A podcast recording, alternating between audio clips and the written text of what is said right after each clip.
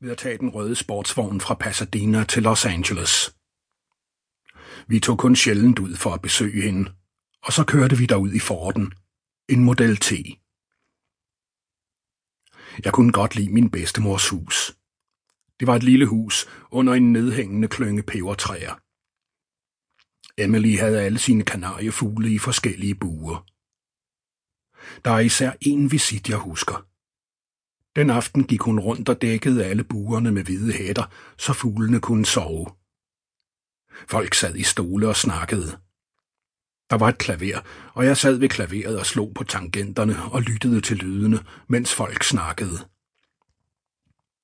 Jeg kunne bedst lide lydene oppe i den ende af klaveret, hvor de næsten ikke sagde noget. Lyden af tangenterne var som istapper, der slog mod hinanden. Vil du så holde op med det, sagde min far højt. Lad dog drengen spille, sagde min bedstemor. Min mor smilede. Den dreng, sagde min bedstemor. Da jeg prøvede at tage ham op af vuggen, slog han ud efter mig og ramte mig på næsen. De snakkede lidt mere, og jeg fortsatte med at spille klaver. Hvorfor får du ikke den tingest stemt, spurgte min far. Så fortalte de mig, at jeg skulle på besøg hos min bedstefar. Min bedstefar og bedstemor boede ikke sammen. Jeg fik at vide, at min bedstefar var en slem mand. At hans ånde stank. Hvorfor lugter hans ånde? De svarede ikke. Hvorfor lugter hans ånde? Han drikker. Vi steg ind i Model T'en og kørte over for at besøge min bedstefar Leonard. Da vi kørte op og holdt, stod han på husets veranda. Han var gammel, men meget rank. Han havde været officer i hæren i Tyskland og var taget til Amerika, da han hørte, at gaderne flød med guld. Det gjorde de ikke, så han var blevet leder af et byggefirma. De andre mennesker steg ikke ud af bilen. Bedstefar vinkede mig til sig med en finger. En eller anden åbnede døren, og jeg kravlede ud og gik hen imod ham. Hans hår var helt hvidt og langt, og hans skæg var helt hvidt og langt, og da jeg kom nærmere, så jeg, at hans øjne strålede som blå lys, der betragtede mig. Jeg stoppede et lille stykke fra ham. Henry, sagde han, du og jeg, vi kender hinanden. Kom med indenfor. Han rakte mig sin hånd. Da jeg kom nærmere, kunne jeg lugte stanken fra hans mund.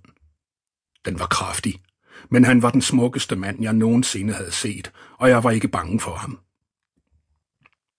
Jeg gik ind i huset med ham. Han fulgte mig hen til en stol. Vær så venlig at sidde. Jeg er meget glad for at se dig. Han gik ind i et andet værelse. Så kom han ud med en lille æske af tin. Den er til dig. Åbn den. Jeg havde problemer med låget. Jeg kunne ikke få æsken op. Her, sagde han. Giv mig den. Han løsnede låget og gav mig tinæsken tilbage. Jeg løftede låget, og der var sådan et kors. Et tysk kors med et bånd.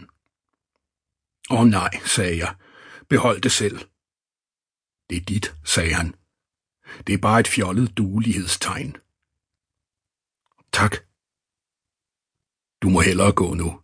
De bliver urolige. All right. Farvel. Farvel, Henry. Nej, vent. Jeg stoppede. Han stak et par fingre ned i den lille forlomme i sine bukser og trak i en guldkæde med sin anden hånd. Så gav han mig sit lommeur af guld med kæde. Tusind tak, bedstefar. De ventede udenfor, og jeg kravlede ind i Model T'en, og vi kørte derfra. De snakkede om mange ting, mens vi kørte afsted. De snakkede altid, og de snakkede hele vejen tilbage til min bedstemors hus. De snakkede om mange ting, men ikke en eneste gang om min bedstefar. Kapitel 2 jeg husker model T'en. Man sad højt. Instrumentbrættet virkede rart. Og på kolde dage om morgenen, og ofte på andre.